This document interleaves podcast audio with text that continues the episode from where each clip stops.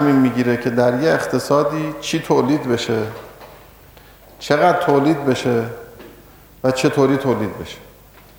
اینو کجا تصمیم می‌گیره؟ آیا یه جایی هست که مثلا در اقتصاد آلمان در اقتصاد ژاپن نمی‌دونم تو کره جنوبی تو هر آیا یک جایی هست که میاد یه لیستی تهیه می‌کنه میگه که اینا رو مثلا از امروز تولید نکنیم؟ بعد اینا رو با این تکنولوژی تولید بکنیم. و از این انقدر تولید کنیم از این انقدر تولید کنیم. آیا یه جای مرکزیتی وجود داره تو این اقتصادها که اینا میشینن برنامه ریزی می‌کنن برای تولید؟ آینده نگری می‌کنن. مثلا میگن تا ده سال بعد چی تولید کنیم تا 15 سال بعد چی تولید کنیم. به معنی اینکه یک تصمیمات متمرکزی راجع به این مقولات که بهتون گفتم گرفته میشه. آیا چنین چیزهایی وجود داره؟ خب این احتیاج به اطلاعات داره احتیاج به اگه قرار اینجوری باشه یعنی اگه واقعیت که در دنیا وجود داره اینطوری هست این یک شیوه بهش میگیم تخصیص منابع. یعنی اینکه وقتی میگیم چی تولید بشه همزمان هم داریم میگیم چی تولید نشه. وقتی میگیم چطوری تولید بشه؟ یعنی داریم میگیم با چه شیوه های دیگری تولید صورت نگیره؟ مثلا تکنولوژی تولید این باشه. یا میگیم از یک کالایی چقدر تولید بشه؟ داریم عملا تصمیم می‌گیریم در مورد اینکه مقدار تولید مقیاس تولید توی اقتصادی از کالاها و خدمات مختلف چقدر باشه. پس این یک به اصطلاح چیزی هست. یک فهرستی هست از موضوعاتی که هر کسی ممکنه خودش به این فکر کنه که اصلا مثلا تو اقتصاد ما چرا اتوبوس کمه ماشین سواری زیاده؟ آیا این رو مثلا یه جایی میشینه تصمیم می‌گیره که اتوبوس کم تولید بشه؟ یا شما مثلا فرض کنید وقتی که می‌خواید برید سوار مترو بشید می‌بینید که چه جمعیتی با فشار زیاد میان اینجا؟ این قاعدتا درست شد. نه لپتاپ که نه. خیلی ولش کن. نمی‌خوام. باشه نیست مثل اینکه. خیلی وقتی شما الان میرید سوار مترو می‌خواید بشید می‌بینید که انبوه جمعیت میان می‌خوان سوار بشن. فشار خیلی زیادی وجود داره.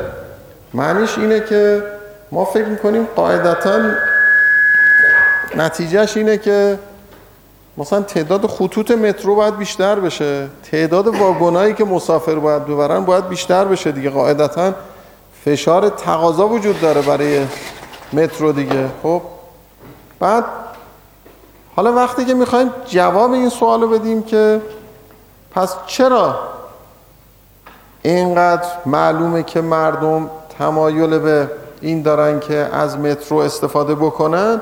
چرا اینقدر کم داره عرضه میشه.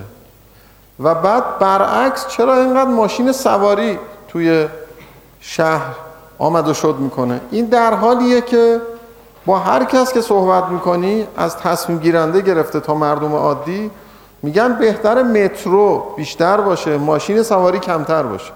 خب این یعنی به هر کس میگه همینو میگه. بعد می‌بینید که در عمل اتفاقی که میفته اینه که ماشین سواری بیشتر میشه مترو هیچ تناسبی نداره. یا مثلا وسایل نقلیه عمومی. مثلا فرض کنید میگیم در شهر تهران کلا یه چیزی حدود کسی نمی‌دونه ولی شاید مثلا 80 70 80 هزار ماشین سواری عمومی وجود داره مثل تاکسی و اینجور چیزا. ولی خب ماشین وسیله نقلیه شخصی بالای مثلا احتمالا 4 میلیونه. اینو کجا تصمیم می‌گیره که اگه این به جای مثلا 4 میلیون وسیله نقلیه شخصی مثلا 400 هزار وسیله نقلی عمومی بود احتمالا خیلی راحت مردم جابجا می شدن لازم هم نبود همه ماشیناشون رو بیارن. احتمالا هوای تهران هم خیلی تمیزتر بود. و شاید اگه به جای اینا مثلا اتوبوس هم خیلی بیشتر بود اینا خیلی بهتر میشه حالا کسی که اقتصاد نخونده و سوال ازش می‌کنن مردم عادی غیر و اینها.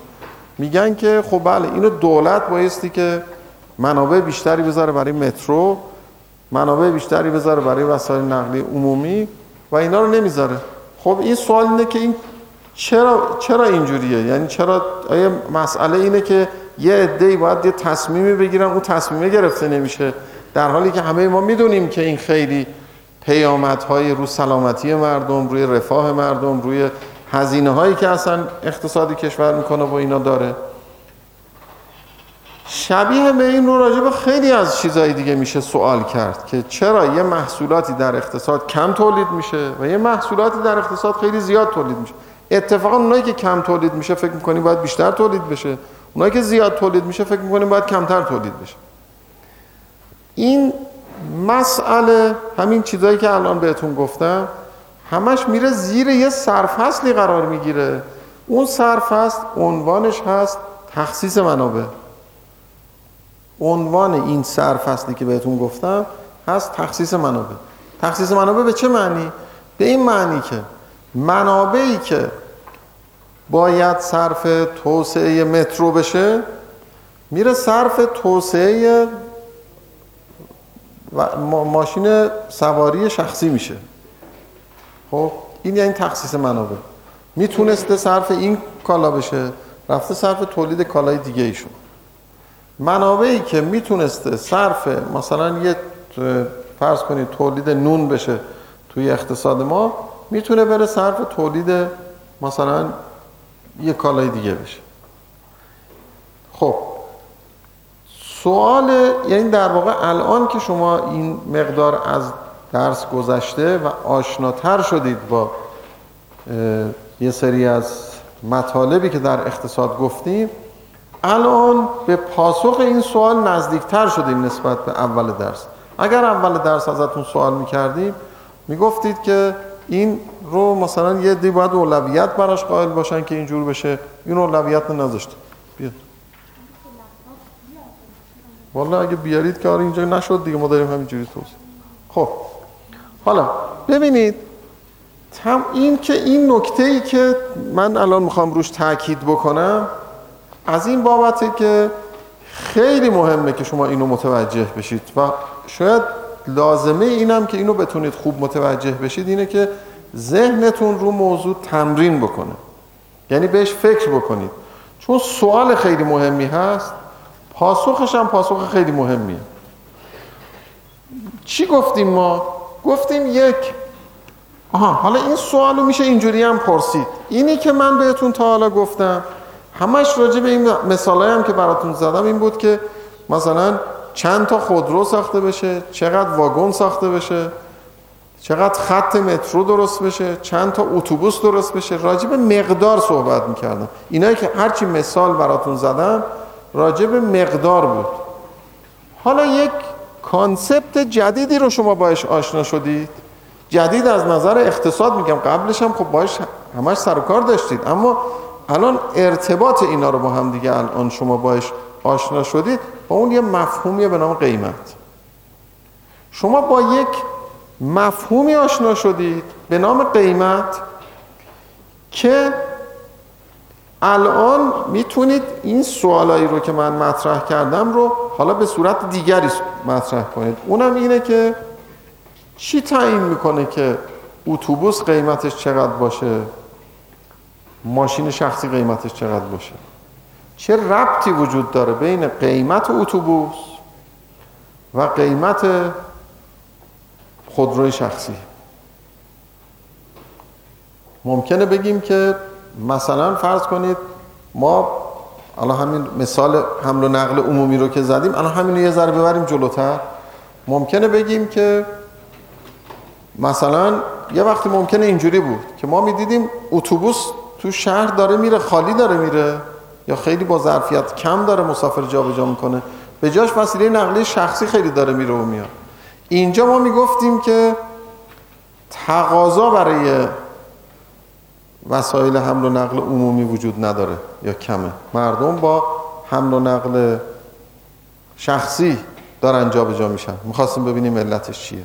ولی یه وقتی از الان شما تهران رو دارید نگاه می‌کنید ببینید که اتوبوس پره مترو پره. یعنی اینکه سمت عرضه وسایل نقدی عمومی مانع کاره. نه سمت تقاضاش. خب؟ حالا اون وقت یواش یواش میاد نزدیک میشیم به ادبیات که تو این چند جلسه گذشته ازش استفاده کردیم. به این معنی که میگیم اگر این مثلا حالا در واقع مفهوم بازار رو میایم میگیم که شما به عنوان کسی که الان یه مقداری با اقتصاد آشنا شدید توصیه من بهتون اینه. وقتی میگن شما بیاید ببینید یه محصولی خیلی من وقتی میگن یه محصولی چرا کم تولید میشه؟ چرا مثلا با محدودیت مواجه هستیم در استفادهش اما اون محدودیت رو انگار واکنشی بهش نشون داده نمیشه. خب توصیه من به شما اینه که از این به بعد وقتی می‌خواید راجع به یک محصولی فکر بکنید که چرا کم تولید میشه چرا زیاد تولید میشه چرا مثلا به شیوه مناسبی تولید نمیشه سوالتون رو از یک سوال فنی ببرید بگید بازار این محصول چجوری داره کار می‌کنه. اگه میگید که مترو چرا اینقدر تقاضا براش زیاده ولی داره در واقع جواب نمیده به این تقاضایی که وجود داره. بگید که خب این بازارش چجوری داره کار می‌کنه؟ یعنی وقتی راجع به بازارش صحبت می‌کنید یعنی راجع به منحنی های عرضه و تقاضاش دارید صحبت می‌کنید. مثل این میمونه که حالا مثال متروی مشخصه که من الان اگه شما بر اساس این چیزایی که تا یاد گرفتید اگر بخواید راجع به مترو از این به بعد نظر بدید توصیه من به شما اینه. بگید که خب این یه قاعدتا تقاضایی برای مترو وجود داره که در قیمت های مختلف مقادیر مختلفی تقاضا برای مترو هست. قیمت مترو در مقایسه با سایر شیوه های جابجایی پایینتره یا بالاتره؟ پایینتره. پس قاعدتا قیمت مثلا اینجا هست مقادیر پایینی. خب حالا قرار شد بازارش رو بررسی کنیم دیگه. حالا ببینیم عرضه مترو چجوریه. عرضه مترو دست کجاست؟ دست شهرداریه مثلا دست یه نهادیه که اون تصمیم می‌گیره که چقدر ریل گذاری بکنه چقدر واگن بذاره و اینها. به نظر می‌رسه که منحنی عرضه مترو مثلا یه چنین فرمی داره. یعنی یه خط عمودیه. چرا خط عمودی من کشیدم؟ به این خاطر که احتمالا خیلی واکنش نشون نمیده به تغییر قیمت.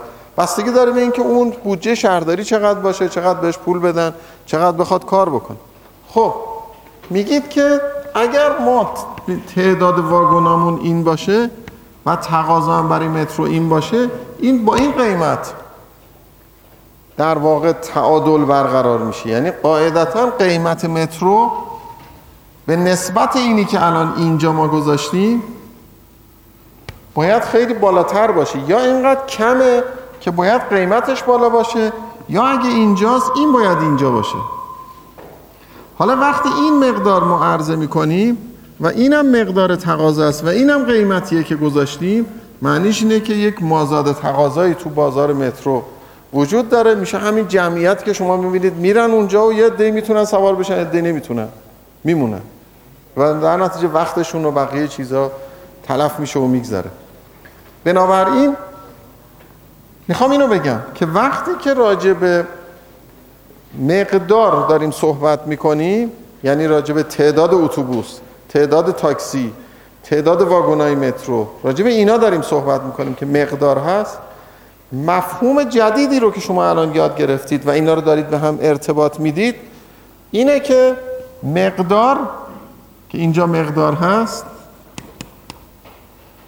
با یه مفهومی به نام قیمت در یه فضای جدیدی که با اون آشنا شدیم که عبارت باشه از منحنی های عرضه و تقاضا با هم مرتبطن و از توی براینده ایناست که ما متوجه میشیم که چرا یه محصولی کم تولید میشه یه محصولی زیاد تولید میشه. چرا مثلا فرض کنید در بازار مثلا موا... چیزای خیلی عادی روزمره همینایی که تو زندگی روزمره خودمون داری. نه ساپلای سایدش دست دولته و نه دیمند سایدش مشکلی داره از نظر زندگی عمومی مردم. چرا؟ اونها درشون اختلال در واقع ایجاد نمیشه. یعنی اونجا یک قیمتی وجود داره که در این قیمت یه مقداری هم داره عرضه میشه. اون مقداری که داره عرضه میشه در واقع داره تعادل برقرار می‌کنه در بازار. بنابراین مقدار و قیمت الان متوجه شدیم که در یک چارچوب بزرگتری به نام مکانیزم بازار به همدیگه مرتبط میشن و این ارتباط تحت یک سرفصلی موضوعیت پیدا می‌کنه به نام تعادل. تعادل یعنی چی؟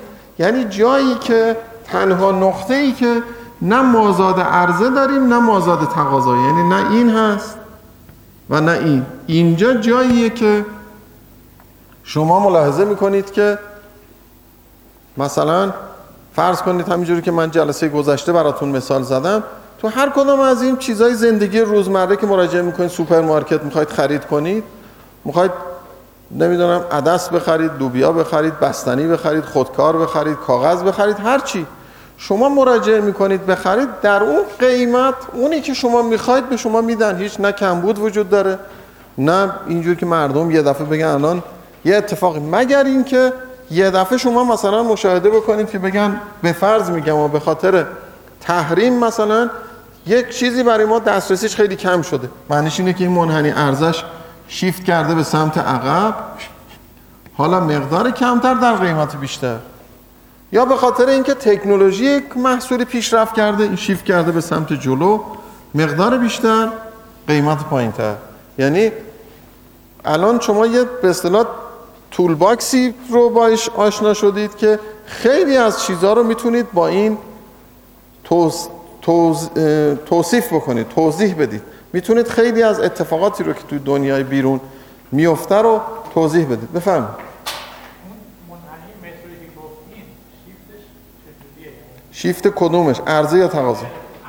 شیفت ارزش ببینید اگر این این باشه که من کشیدم به معنی اینکه دیمند ساید مترو غیر متمرکزه دست مردمه که هر چقدر قیمت باشه با همون مقدار خودشون رو تنظیم می‌کنه. اگه قیمت مترو وقتی الان من میگم به ازای این مقدار ارز قیمت مترو اینه معنیش اینه که اگه قیمت مترو این باشه خیلی ها ترجیح میدن که با اتوبوس برن یا با وسیله نقلیه شخصی برن یا با وسایل غیر از این برن دوچرخه اصلا ببرن یعنی اگه قیمت شد یه قیمت بالاتری بر اساس اون مردم میان جانشینایی اینو پیدا می‌کنن با اون تصمیم می‌گیرن. این از demand side ش. اما اگه supply side ش متمرکزه یعنی چیزی مثل مترو حتی تو کشورهای دیگه هم اینجوریه. supply side ش معمولا متمرکزه. demand side ش مربوط عموم مردم. اون وقت شیفت این این میشه که مثلا اینجا اینی که این از اینجا بیاد اینجا یعنی حرکت کنه به سمت راست مثل این میمونه که مثلا شهرداری یه دفعه برای سال 1393 بودجهش رو بیاره یه اولویتی مثلا بده به توسعه مترو منابع بیشتری به چون متمرکز تصمیم گیری میشه دیگه. بنابراین اینو منتقل بکنه به اینجا یا منتقل کنه به اینجا. یا برعکس یک مثلا بودجهش کم بشه نتونه بازسازی کنه استهلاکش رو نتونه جواب بده. این برگرده بیاد عقب توجه می‌کنی؟ بنابراین یه وقتی هست که ما مترو رو مثل, مثل مثال مترو که زدم داریم تعادلش رو تو بازار داریم بررسی می‌کنیم. و بعد میگیم حالا این علا رقمی که اینجوره یه قیمتی ما گذاشتیم این قیمت غیر تعادلیه. قیمت یه خیلی پایین تر از اون قیمت تعادلی داره اعمال میشه. معنیش اینه که یه تعداد زیادی جمعیت اینجا هستن که باید به وسیله موندن پشت نوبت و صف و نرسیدن و یه ساعت دیگه رفتن دو ساعت دیگه رفتن عملا اون عدم تعادل رو جبران بکنه. که مثل این میمونه که شما دارید قیمتی رو که برای مترو پرداخت می‌کنید یکی پول بلیتیه که می‌دید یکی هم زمانیه که اونجا میگذرونید. ارزش این دوتا رو با هم دیگه میشه قیمتی که شما دارید برای سوار شدن مترو دارید پرداخت خب، شما سوال داشتی؟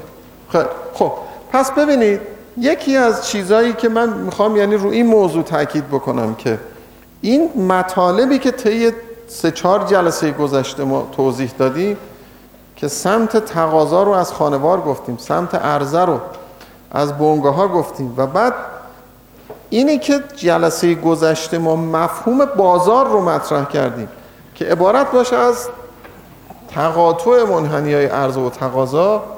این بخش بزرگی از فهم اقتصاده. یعنی همین این قسمت رو ما اگر بتونیم خوب متوجه بشیم بسیاری از پدیده هایی که در بیرونمون داره اتفاق میفته منهای آنچه که مربوط به دولت میشه آنچه که مربوط به رفتار طبیعی در واقع. مردم میشه چه اونایی که تولید می‌کنن چه اونایی که در واقع متقاضی هستن اینا رو می‌تونیم توضیح بدیم و می‌تونیم بگیم که چرا اون سوالی که من اول اوایل درس مطرح کردم الانم بهش اشاره کردم شما الان قاعدتا می‌تونید خودتون فکر بکنید روی این پاسخ این سوال که چرا یه چیزایی تو اقتصاد ما خیلی کم تولید میشه؟ در حالی که فکر می‌کنیم خیلی مهمه. و یه چیزای خیلی زیاد تولید میشه در حالی که فکر می‌کنیم خیلی نباید اینقدر تولید بشه. چرا مثلا آلودگی هوا اینقدر زیاد در واقع داره ایجاد میشه؟ در حالی که همه میگن باید کم باشه. هیچ کس که نمیگه آلودگی خوبه. همه میگن باید کم باشه. ولی چرا اینقدر زیاد داره ایجاد میشه؟ و چرا وسایل نقلیه عمومی که همه میگن خیلی باید زیاد باشه اینقدر کم داره عرضه میشه؟ حالا ممکنه شما بگید که بله اگر قیمت رو اینجا گذاشتیم یا اگر در مورد مثلا اتوبوس رانی اگر درباره اتوبوس رانی ما گفتیم که قیمت رو اینجا داریم می‌ذاریم باز اتوبوس هم, هم اینجوره دیگه. اگه قیمت رو اینجا داریم می‌ذاریم معنیش اینه که تو این قیمت صرف نمی‌کنه برای تولید کننده که بیشتر از این بیاد وارد بازار در واقع عرضه خدمات اتوبوسرانی داخل شهر بشه.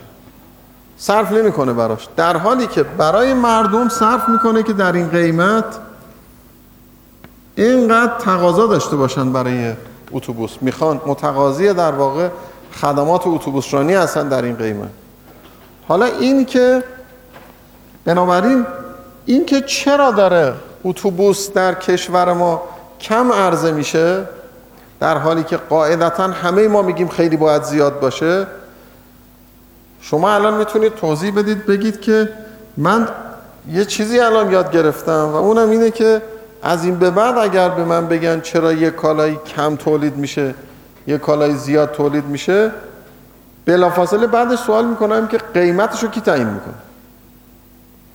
اگر گفتن قیمت اینو یک جایی ابلاغ می‌کنه که این قیمت این باشه اگه گفتن قیمت اینو تعیین می‌کنه که این باشه شما میگید ما اقتصاد خوندیم که وقتی قیمت رو پایین تر از قیمت تعادلی می‌ذارید مقدار عرضه هم متناسب با همون میشه. چون منحنی عرضه شیبش مثبت بنابراین اگه قیمت رو پایین گذاشتیم کم تولید میشه. بنابراین و از اون طرف اگه قیمت رو کم گذاشتیم تقاضا هم براش زیاد میشه. بنابراین شما وقتی قیمت رو اینجا می‌ذارید دارید به مصرف کننده میگید که برو اتوبوس سوار شو. به تولید کننده میگید اتوبوس کمتر تولید کن. یعنی شما خودتون یه جایی وایستادید که دارید اختلال ایجاد می‌کنید. همزمان دارید علامت متضاد می‌دید. به مردم میگید تا اونجا که می‌تونید برید سوار اتوبوس بشید. به تولید کننده اتوبوس میگید تا اونجا که می‌تونی تولید نکن. توجه می‌کنید؟ بنابراین ذات این میشه عدم تعادل توی بازار. پس الان ما متوجه میشیم که یک ارتباط مستقیمی و ارتباط تعیین کننده ای برقرار بین قیمت و بین اون پدیده هایی که ما خودمون به صورت مجزای از قیمت تا حالا سعی می‌کردیم تحلیلش بکنیم. و معمولا هم میگیم که خب حالا اینو به همین خاطر هم هست که من هم همیشه اینو تاکید می‌کنم. میگم که وقتی آدم اقتصاد می‌ذاره کنار اگه بگید که چرا اتوبوس تو کشور ما کمه چون راه حل علمیشو پیدا نکردی و نمیدونیدم که چون خیلی مسئله ابعادش بزرگتر از اینیه که مثلا یه تولید کننده اتوبوسی رو بخواید بهش بگید باید این کارو بکنی معمولا جوابایی که پیدا می‌کنه همینه که مثلا عزم ملی تا نباشه مثلا اتوبوس مسئلهش حل نمیشه. یعنی میگردیم دنبال یه چیزایی که اصلا قابل دسترس نیست و معمولا هم جواباش خیلی سخته دیگه. میگیم تا وقتی که یه چیز کلی حاصل نشه که اولویت ملی نباشه که اتوبوس چیز مهمیه و باید خب میگیم حالا این فعلا فرض کن مگه راجب چند تا از این چیزا میشه عزم ملی باشه؟ راجب نون هم میگیم چجوره میگه بله ما متاسفانه فرهنگمون فرهنگی نیست که نون رو چیز کنیم. ما باید همه با هم تصمیم بگیریم نون رو درست مصرف کنیم. توجه می‌کنیم اقتصاد پاسخی که به سوال شما میده اینه که میگه این رو شما چرا توی کشورهای دیگه نمیان که هر موضوعی رو بگن که مثلا از اینات خیلی زیاده دیگه. یکیش اتوبوسه یکیش مترو یکیش نونه یکیش نمی‌دونم. همین چیزهای مختلف دیگه. این اقتصاد با پاسخی که به این سوال میده که تخصیص منابع در جامعه چطوری صورت می‌گیره چطوری نتیجه نتیجه ای که حاصل میشه که خودروی شخصی بسیار بسیار بیشتر از خودروی عمومی تولید بشه در حالی که کاملا اولویت سیاست گذار نقطه مقابل اینه چرا چنین تضادی وجود داره؟ اقتصاد به شما میگه که پاسخش رو از اینجا در میاری و در واقع مکانیزم بازار یک شیوه حل مسائل پیچیده اجتماعیه. یعنی خیلی از سوالاتی رو که ما تو ذهنمون جوابهای خیلی جور و جوری براش پیدا می‌کنیم این جواب خیلی دقیق و روشنی رو براش ارائه می‌کنه که چی میشه که توی یک اقتصادی یه چیزایی تولید بشه و یه چیزایی تولید نشه. این در واقع میشه اون چیزی که حالا امیدوارم که شما چیز بشید به اصطلاح خوب بهش توجه کرده باشید. و اینم که نشد. خب حالا این رو هرچی شما بیشتر الان هرچی شما بیشتر به این موضوع فکر بکنید یعنی شما الان توی محیط اطراف خودتون کالاهایی رو که در زندگی روزمره خودتون یا بهش فکر می‌کنید یا باش مواجه هستید و خودتون میرید اونا رو می‌خرید. بیایید به دو دسته تقسیم کنید. بگید یه دسته کالاهاییه که من اینا رو مراجعه می‌کنم می‌خوام بخرم هیچ مشکلی ندارم. میرم مراجعه می‌کنم مغازه خرید می‌کنم هر چی می‌خوام هر چقدر که می‌خوام بهم میده. و یه سری کالاهایی هستش که ببینید با تنگنای سمت در واقع عرضه باش مواجهید. اون وقت برید ببینید اونجا قیمت رو کجا دارن تعیین می‌کنن و چه جوری داره تعیین میشه و چه موانعی وجود داره در اینی که بازار اون محصول آیا بازار اون محصول داره خودش کار می‌کنه یا اینکه یک اختلال های جدی تو بازار اون محصول وجود داره. اگر دیدید که کالاهایی که غیر طبیعی در واقع الان دارن تولید میشن یا مصرف میشن اون وقت شما متوجه میشید که یک جایی این مکانیزم بازاره داره خودش کار نمی‌کنه و باعث شده که این اختلالا به وجود بیاد. بفهم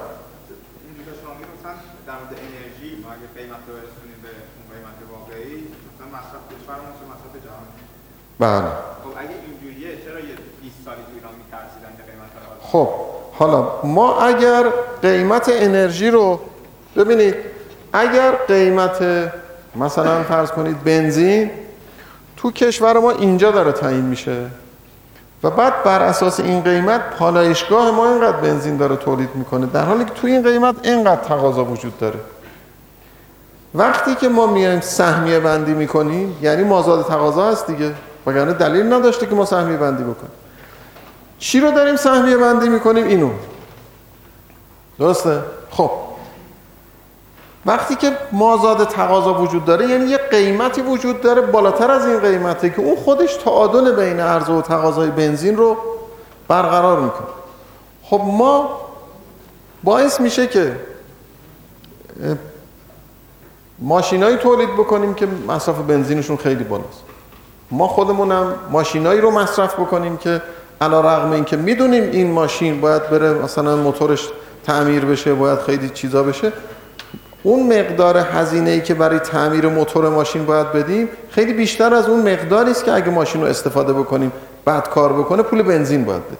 نتیجهش این میشه که مقدار مصرف بنزین تو اقتصاد ما اینقدر میره بالا.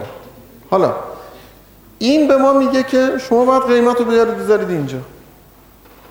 حالا ما اینجا دیگه, بحث میشه بحث های بیشتر اجتماعی سیاسی. این بازار چون بازاریه که ساپلای سایدش دست دولته. در نتیجه تصمیم در مورد اینکه این قیمت بیاد اینجا رو باید دولت بگیره. دولت مجلس تمام نهادهای اداره کشور یه جوری در واقع در چیز قرار می‌گیرن در اینی که این قیمت بنزین چقدر شد. در حالی که گوشت مثلا نمی‌دونم خیلی از کالاهای دیگه هم سهمشون تو زندگی مردم بالاتره هم اهمیتش بیشتره. ولی اونا خودش قیمتش افزایش پیدا می‌کنه هیچ حساسیت خاصی هم توش وجود نداره. الان اگر قیمت بنزین قیمت گوشت رو شما حساب بکنید ببینید کاری نداره برید بررسی کنید. ببینید که مثلا اول سال 1391 چقدر بوده؟ الان چقدره؟ تو این فاصله چقدر قیمتش افزایش پیدا کرد؟ بعد آیا برای این ستاد هدفمندی یارانه ها درست شده که ما بیامینیم قیمت گوشت اینقدر زیاد شده به مردم چقدر باید پرداخت بکنیم؟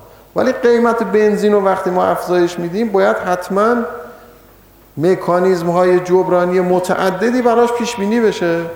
و این حالا شده یه چیزی که خیلی حساسیت بالایی داشته باشه و همیشه هم مقاومت باشه در مقابل اینکه قیمت زیاد بشه. یکی از چیزایی هم که دلایلی هم که مقاومت در مقابل این وجود داره شاید بشه گفت که یکی از چیزاش هم اینه که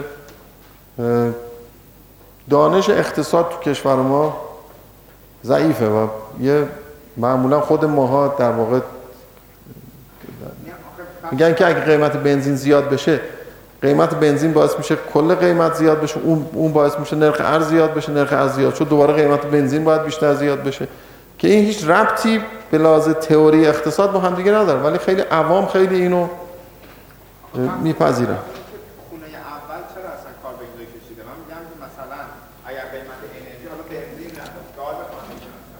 بله.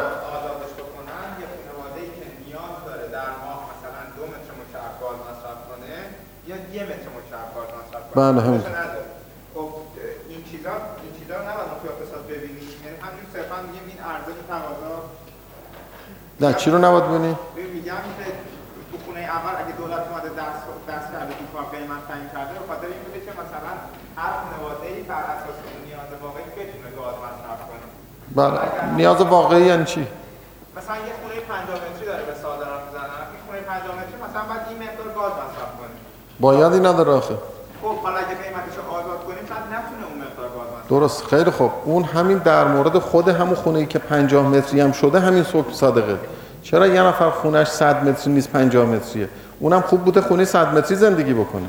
چرا ما راجع به خونش هم همین بحث نمی کنیم چرا راجع به لباسش هم همین فکر نمی کنیم چرا راجع به غذایی هم که می‌خوره همین فکر رو نمی‌کنید توجه می‌کنید یعنی یا شما باید کلا دولتی ببینید همه چیز رو و بگید همونی که میگه یه خونه 50 متری چقدر باید گاز مصرف بکنه؟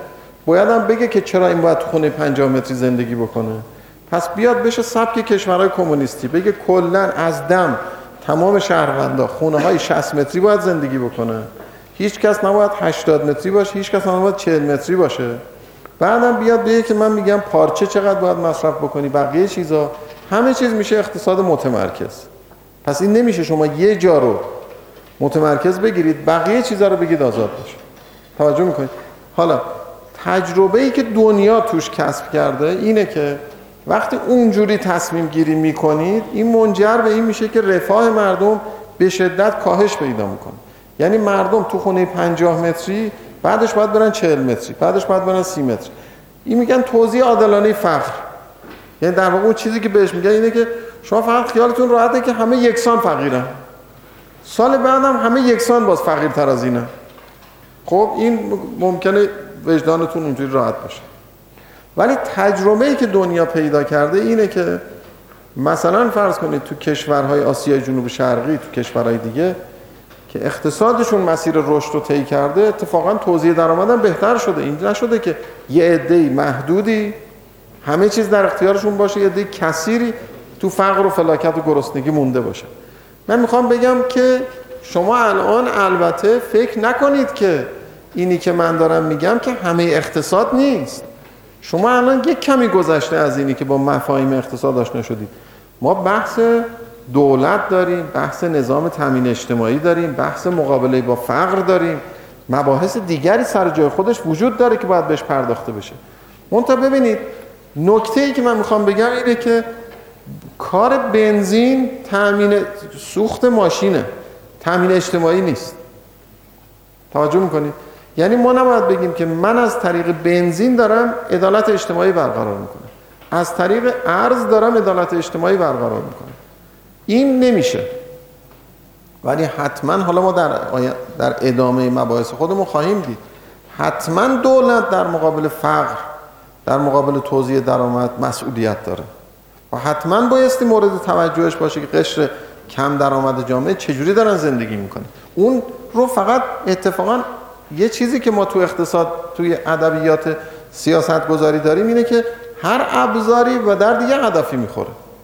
شما مهم اینه که چه ابزاری رو برای چه هدفی دارید استفاده می‌کنید.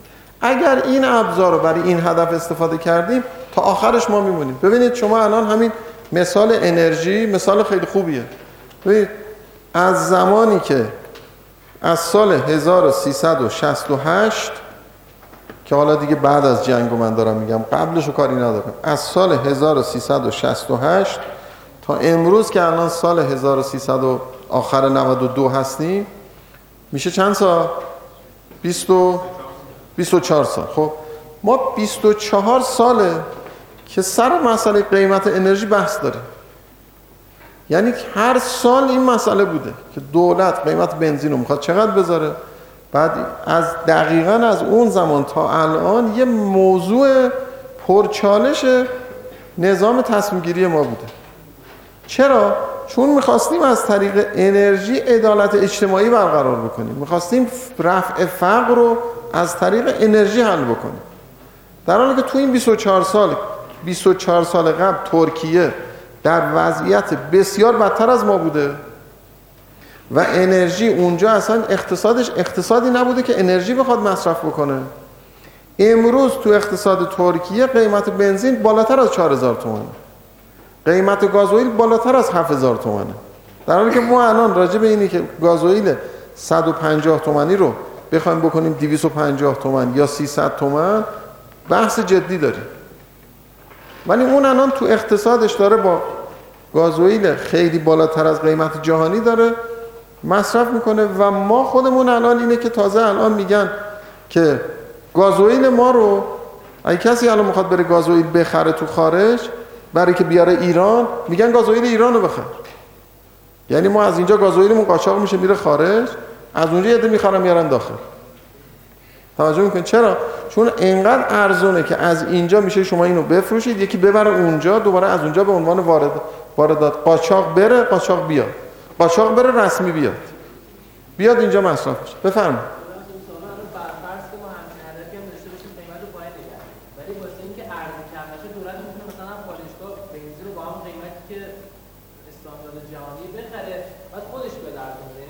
بعد دولت این فاصله رو شما باید جواب بدید که از کجا میاره. خب نه نه. حالا یه ذره بریم جلوتر. سر این که دولت یعنی چی و آیا پالایشگاهی که میگیم دولتیه به معنی اینه که اون بار مالی که ما داریم به پالایشگاه تحمیل می‌کنیم به معنی اینه که بار مالی دولت هم هست یا نه؟ اینش حالا ملاحظه خواهید کرد که اینطوری نیست. بر نمیگرده دیگه نه. یعنی اون داخل خودش یه شرکت دولت هم سیستم درآمدی خودشو داره. همون همونو میگه. خب همون دیگه. نتیجهش این میشه که ما مثلا سالیان متمادیه که یک میلیون و 600 هزار بشکه در روز ظرفیت پالایشگاهمونه حالا این شده یه میلیون و 700 هزار بشکه. در حالی که اگه قرار بود با این مصرف ما پالایشگاه درست بشه ما باید الان ظرفیت پالایشگاهمون خیلی بالاتر از اینا می‌شد. چرا نشده؟ چون این قیمتی که اینجا گذاشتیم این براش صرف نمی‌کنه که اصلا بخواد بیشتر از این تولید.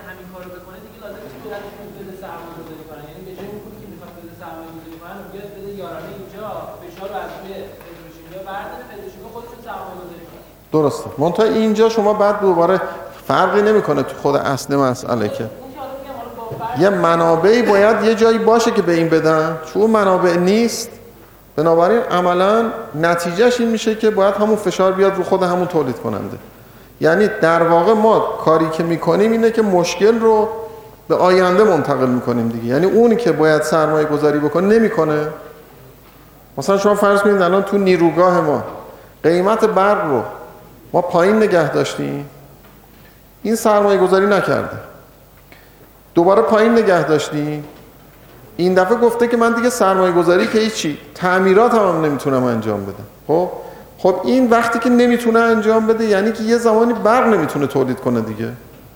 منتها چون قیمت پایین ما برق داریم زیاد مصرف می‌کنیم و برق هم نمیشه صفیش بکنیم. توجه می‌کنیم بنابراین این فشار میاره رو شبکه. یه وقتی هست که می‌بینی شبکتون کلا دیگه نمی‌تونه کار کنه. بنابراین نکته ای که من می‌خوام روش تاکید بکنم اینه که شما فعلا در حد همین این مطالبی که تا اینجا گفتیم به اهمیت رابطه بین قیمت با اون مقداری که داره تولید میشه من می‌خوام توجه شما رو جلب بکنم که بین قیمت و بین اون مقداری که از یک کالایی داره توی اقتصادی مصرف میشه یه رابطه وجود داره. اون رابطه در چه چارچوبی تعریف میشه؟ تو چارچوب یه مفهومی به نام بازار. بنابراین شما سوالتون این میشه که اگر راجع, به تولید یه محصولی ما سوال داریم اگر راجع به مصرف یه محصولی سوال داریم اگه میگیم چرا ما یه چیزی رو زیاد مصرف می‌کنیم من اول همین درس دو تا مثال براتون زدم. گفتم که وقتی که ما مثلا فرض کنید که همین برق بنزین گاز نمی‌دونم اینا رو خیلی زیاد داریم مصرف می‌کنی. مثلا گفتم دیگه ما الان سومین مصرف کننده گاز دنیا هستیم. خب این سومین مصرف کننده گاز یعنی که چین و هند خیلی بعد از ما قرار می‌گیرن.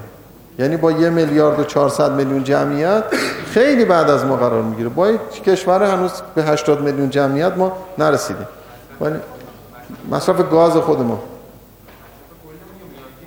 مصرف کل ما. ما الان کل مصرف گازمون از اتحادیه اروپا بیشتره.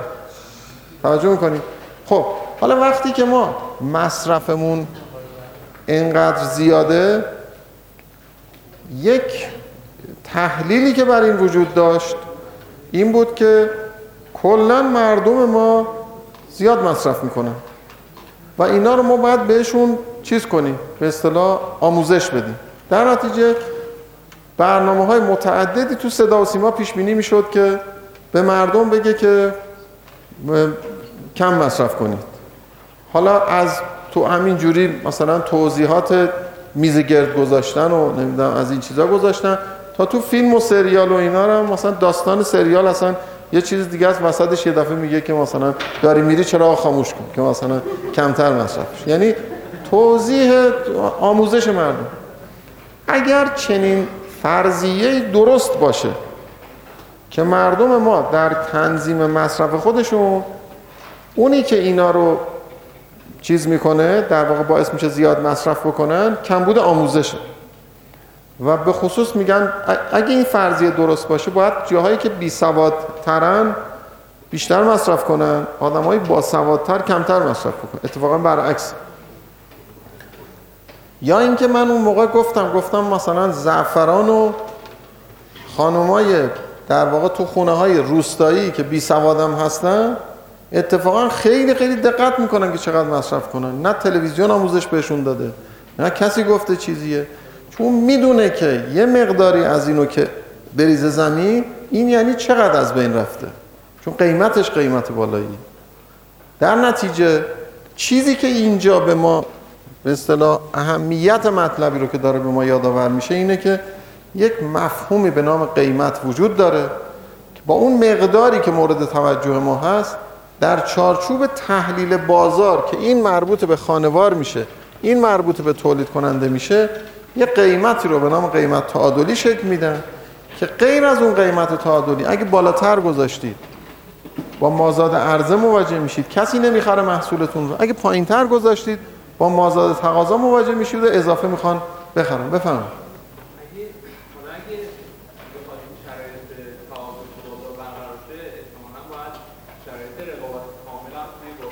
بله بله.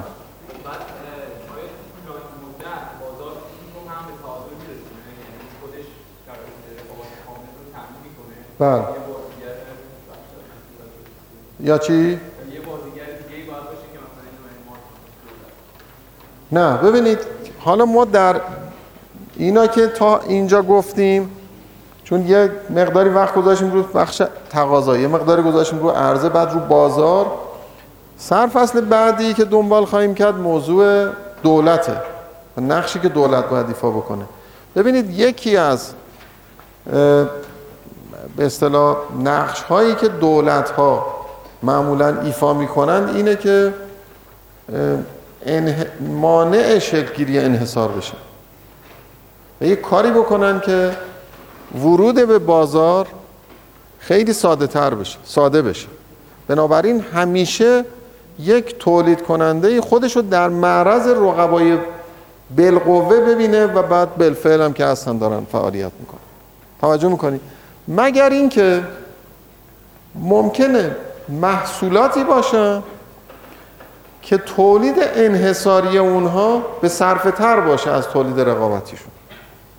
محصولات خیلی معدودی هستن که شاید عرضه انحصاریشون در واقع به صلاح ارزون تر باشه نسبت به عرضه مثل فرض کنید حالا برق به فرض. ممکنه شما اگر بخواید همه جدا جدا موتور ژنراتورهای کوچیک کوچیک بذارن که بخوان تولید بکنن خیلی گرون در میاد. ولی اگه یه جایی باشه که یه نیروگاهی باشه که اون بخواد تولید بکنه تامین برق رو به عهده بگیره اون خیلی ارزون تر در میاد.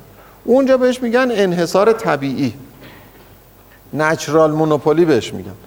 اونجا دولت اون وقت باید بیاد و اون انحصار رو یه جوری تحت کنترل ده می‌خوام می‌خوام این نتیجه رو بگیرم.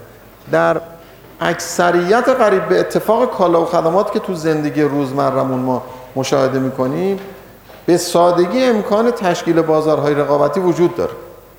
مونتا برخی از بازارها به طور طبیعی این اتفاق نمیفته دولت باید رگولیشن بذاره که نذاره انحصار ماندگار بشه و پشت سرش بتونه به صلاح وارد شوندگان جدید ایجاد بشه. این میشه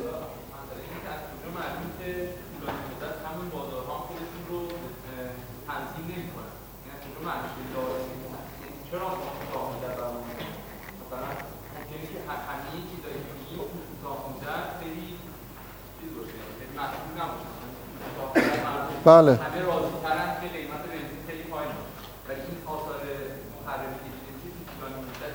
بله بله. درسته. ببینید چون ما صرفا راجع به یه مفاهیم مجرد ذهنی که صحبت نمی کنیم داریم راجع به دنیای واقعی صحبت می‌کنیم دیگه. صدها کشور الان هستن که همین رو تجربه کردن و داریم مشاهده می‌کنیم دیگه که بالاخره اون شکل از زندگی اون شکل از تخصیص منابع که تو اقتصادشون اتفاق افتاده رفاه بیشتری براشون آورده. اونی که برای اگر اینی که الان ما داریم فکر می‌کنیم رفاه بیشتری برای مردممون آورده که نیاورده. این همه بچه که سرطان دارن می‌گیرن از آلودگی هوا این که رفاه نیست.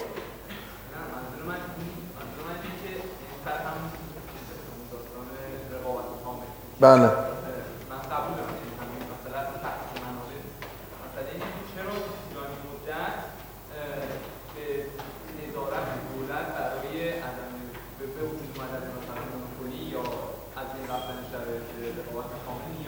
نه اینو ما بذارید دولت رو بحث کنیم طولانی مدت نیاز نیست. اونو رفتیم سر خود مفهوم دولت رو که صحبت کردیم. اونجا خواهید دید که کجاها دولت ضرورت پیدا می‌کنه و کی. اونو بذارید برسیم به اونجا. شما فعلا الان این طرف موضوع رو من انتظارم از شما اینه که مفهوم رقابت رو بهش خوب توجه کرده باشید. جدای از اینی که دولت چطوری می‌تونه کمک بکنه به اینکه رقابت شکل بگیره و موندگار باشه. توجه می‌کنید؟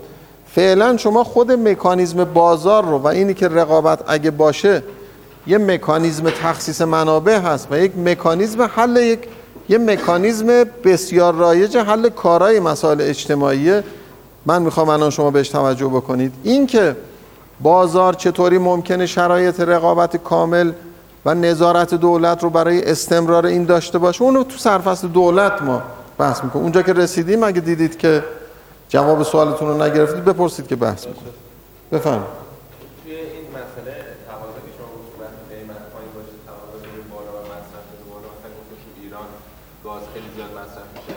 خب از اون برم گفتیم که وقتی که قیمت پایینه ارزم کمه.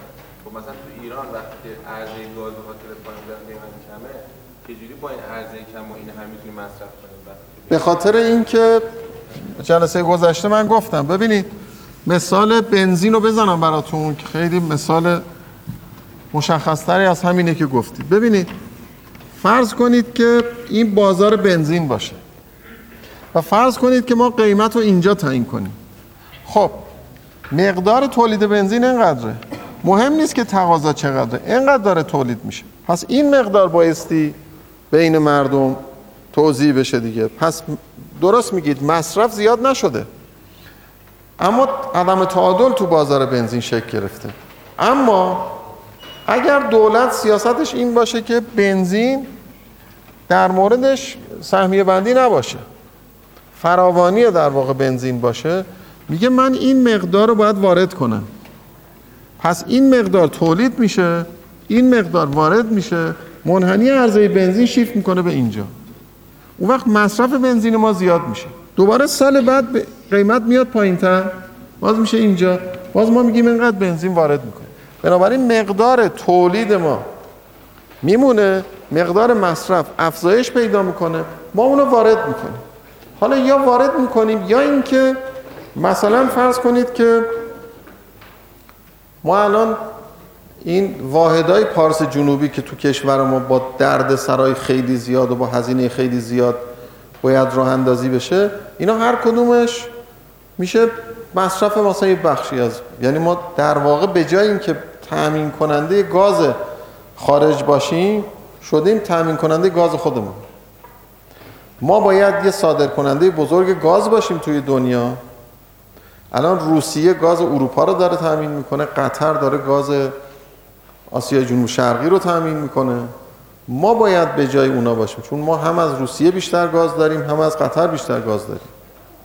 پس این مصرفی که هی زیاد شده ما هی مقدار در واقع اونی که در داخل داشته مصرف می‌شده افزایش پیدا کرده. یه مقداری فقط به ترکیه صادر می‌کردیم که اونم داریم می‌کنیم. تازه اون طرف ناچاریم دوباره از ترکمنستان هم وارد کنیم.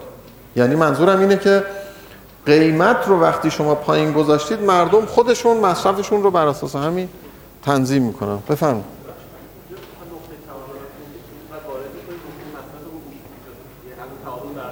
بله دیگه تعادله.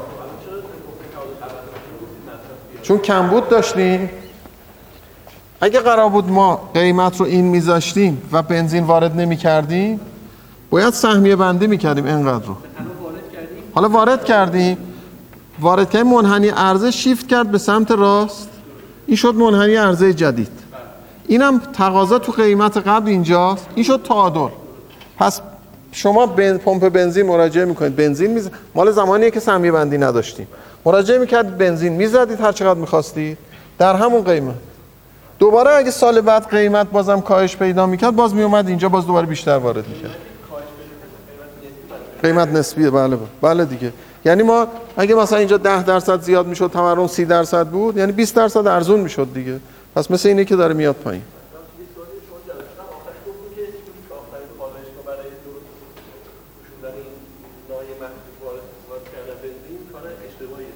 اشتباهش به این خاطره که یعنی ما بعضیا فکر می‌کنن که میگن ما به جای اینکه اینو بریم وارد کنیم خودمون تولید کنیم.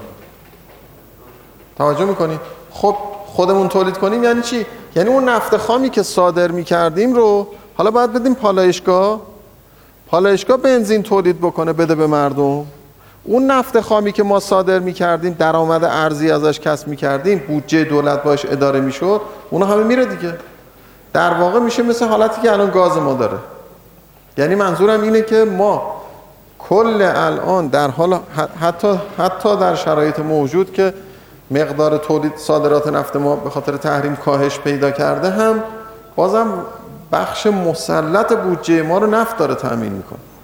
شما اینو بیارید ببرید تو پالایشگاه و بدید به اینا در واقع اتفاق خاصی نیفتاده که بگیم یه تحولی به وجود آمده. ما همچنان داریم مصرفمون رو با شدت افزایش میدیم. به جای اینکه بنزین از خارج بیاریم از داخل داریم میدیم. به جای اینکه نفت خام صادر کنیم نفت خاممون رو داریم میدیم پالایشگاه در واقع من... کمکی به منابع ما نکرده. اصل موضوع اینه که مصرفمون رو کنترل کنیم. اگه می‌خوایم مصرف رو کنترل بکنیم باید قیمت بیاد بشه. قیمتی که یه جوری در واقع متعادل بکنه مصرف ما رو نسبت به قیمت های دیگه. که میشه همون قیمتی که دیگه قاچاقش صرف نکنه و بتونیم با همون هم تولید بکنیم. یه جور متعادل.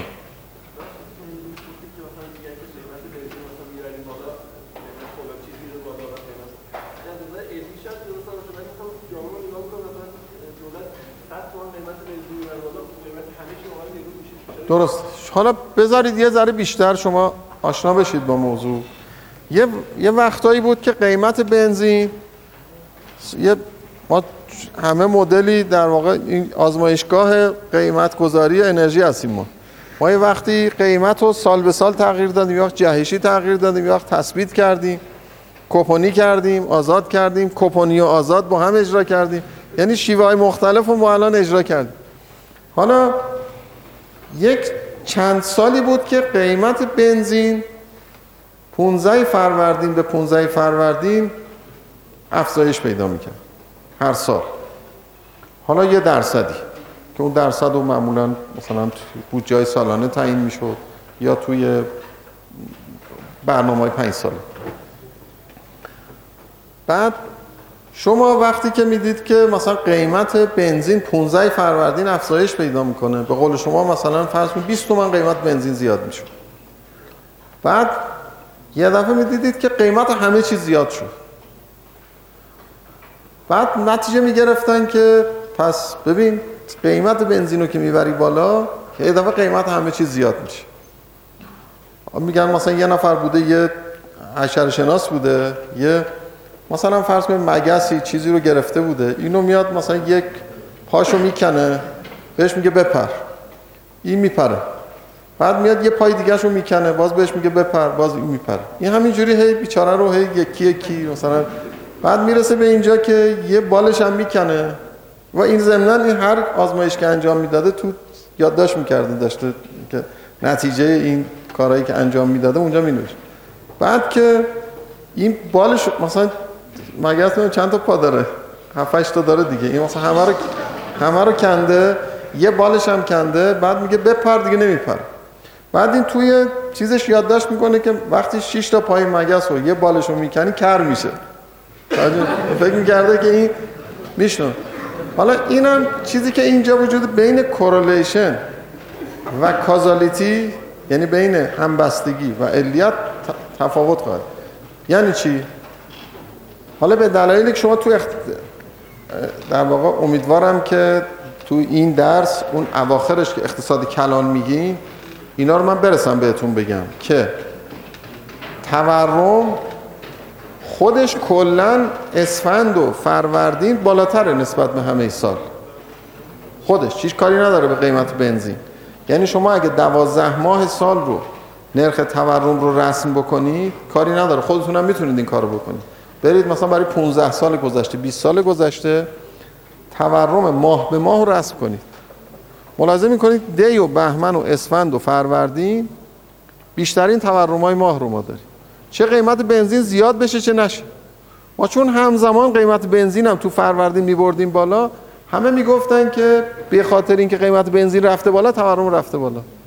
منتها اشکال کار ما اینه. وقتی که تور... بنزین رو نمی‌بریم بالا و تورم میره بالا اونجا کسی هیچی نمیگه که. قیمت بنزین بالا نرفت و قیمت ها رفت بالا. چون یه عده اصلا کلا مخالف با تغییر این قیمت ها هستن فقط اون بخشی متمرکز میشن که اینو بردی بالا اونم افزایش پیدا کرده کافیه شما شهریور به شهریور قیمت ببرید بالا. تیر به تیر ببرید بالا. که اتفاقا تورم تو تابستان میفته پایین. وقت می‌بینید اینجوری نیست. یعنی در واقع اینجوری براتون بگم. علم امروز اقتصاد بشر در مورد تورم تکمیل تکمیله. توجه می‌کنید چیز جدیدی الان لازم نداره. ما برامون هنوز موضوع زنده است. هنوز بحثشو داریم. خب؟ بنابراین راجع به اینی که شما قیمت بنزین رو می‌برید بالا تورم میره بالا اون میره بالا نرخ ارز میره بالا نرخ ارز رفت بالا دوباره تورم. افزایش میگه حرف کاملا آمیانه است. توجه می‌کنید این علم اقتصاد راجع به تورم مشخصه که چی میگه. راجع به نرخ ارز مشخصه که چی میگه. راجع به قیمت بنزین و اینا هم اقتصاد خودشو داره. اینه که ما اینا رو به هم دیگه ربط میدیم این جزء همین چیزای خودمونه. در واقع نوآوریایی که ما خودمون داریم از نظر این چیز. و واقعا هم یکی از مسائلی که ما الان قشر تحصیل کرده ما گرفتارشه همین ربط برقرار کردن بین متغیرهایی که هیچ ربطی به هم دیگه از این نظر نداره. ولی خب خیلی هم پذیرفته شده است. یعنی هر کس بیاد تلویزیون به مردم بگه که مردم قیمت انرژی بره بالا تورم میره بالا. تورم بره بالا نرخ ارز میره بالا. اونم بره میگه این راست میگه. درست میگه حرف درست داره می‌زنه. بعدم 100 تا مثال می‌زنه. میگه سال فلان یادتونه فروردین قیمت رفت بالا همه قیمت رفت بالا. دوباره سال قبلش شد باز سال بعدش بود. میگه بله درست میگه دیگه. توجه می‌کنی؟ بنابراین علت این که من تاکید دارم روی این که این چیزها رو خوب بهش فکر بکنی برای اینه که مهمه واقعا. اینا چیزاییه که مفاهیم مهمیه در کشور ما که آثار خیلی خیلی مهمی داره ولی بعد فهمی اسمشو من گذاشتم. اون یک کتاب اقتصاد ایران و معمای توسعه نیافتگی ده سال پیش من نوشتم. یه سرفصلی باز کردم به نام بدفهمی های اقتصاد. یعنی یه چیزایی هست که ما اینا رو بد اصلا متوجه شدیم. اصرار هم داریم رو این که حتما همین اینا بمونه. و خب این هی میچرخه دیگه. مگر اینکه یه مقداری درست فهمیده بشه و درست. بفهمه شما.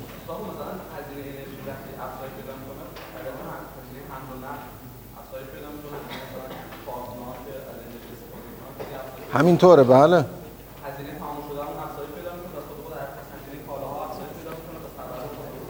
نه دیگه نه. همین الان شما اینایی که گفتید یه دفعه گفتید پس تورم زیاد میشه. توجه می‌کنید یعنی اینایی که میگید رو اتفاقا همینه که مفهوم تورم جمع جبری اینا با هم نیست. توجه می‌کنید یعنی شما اگه موجودی پولی که جیبتون دارید یه مقدار ثابتی باشه ده تا کالا هم مصرف بکنید قیمت چهار تای از اینا که افزایش پیدا بکنه اون شش تای دیگر باید کمتر مصرف کنید. چون اون موجودی جیبتون تغییر نکرده. این نمیشه که اینا رو ما همینجوری با هم دیگه جمع بزنیم بگیم کلا اینا رفت بالا. چون اونی که شما میگید میشه تورم یعنی معنیش اینه که کالاهایی که قیمتش افزایش پیدا می‌کنه یعنی در اون قیمت خریده میشه. توجه می‌کنید؟ ببین تورم رو تورم رو الان شما نمی‌دونید چیه. در حال حاضر. بر اساس مفاهیم درس دارم میگم. شما الان یه برداشتی از تورم داری که به نظرتون می‌رسه که همینی که گفتید. یعنی یک این تا, تا, تا یه جایشو درست گفتید. اگر قیمت انرژی زیاد بشه گندمی هم که با گازوئیلی که گرونتر شده حمل میشه قیمتش میره بالا. میوه ای هم که با اون حمل میشه قیمتش میره بالا. مسافری هم که با بنزین قیمت زیاد شده جابجا جا میشه اونم اگه من مثلا استاد دانشگاه هستم میام به دانشگاه میگم حقوق منو باید ببرید بالا چون من پول تاکسی داشتم اینقدر می‌دادم الان دارم بیشتر میدم. توجه کردید تا اینجا حرفتون درسته. یعنی یه توالی از قیمت ها وجود داره پشت سر هم دیگه اینا افزایش پیدا می‌کنه. شما چیزی رو که دارید میگید دارید سمت عرضه رو توضیح می‌دید. اما یه چیزی به نام تقاضا هم وجود داره که وقتی قیمت اینا افزایش پیدا می‌کنه تقاضا برای مصرف اینا کم میشه. توجه می‌کنید؟ به اضافه این که مصرف کننده اگر قیمت برخی از اقلامی که مصرف می‌کنه زیاد میشه ولی درآمدش افزایش پیدا نکرده ناچار برخی از اقلام دیگر رو کمتر مصرف بکنه. پس زیاد شدن قیمت یک کالاهایی به معنی کاهش تقاضا برای اون کالا و کاهش تقاضا برای کالاهای دیگه است. توجه می‌کنید یعنی اگر قیمت انرژی زیاد شد نه تنها تقاضا برای انرژی کم میشه تقاضا برای لباس هم کم میشه. تقاضا برای لباس به این خاطر کم میشه که درآمد من کم شده و کمتر می‌تونم خرج بکنم. بنابراین قیمت لباس کاهش پیدا می‌کنه قیمت انرژی افزایش پیدا می‌کنه سطح عمومی قیمت ها بدون تغییر باقی میمونه.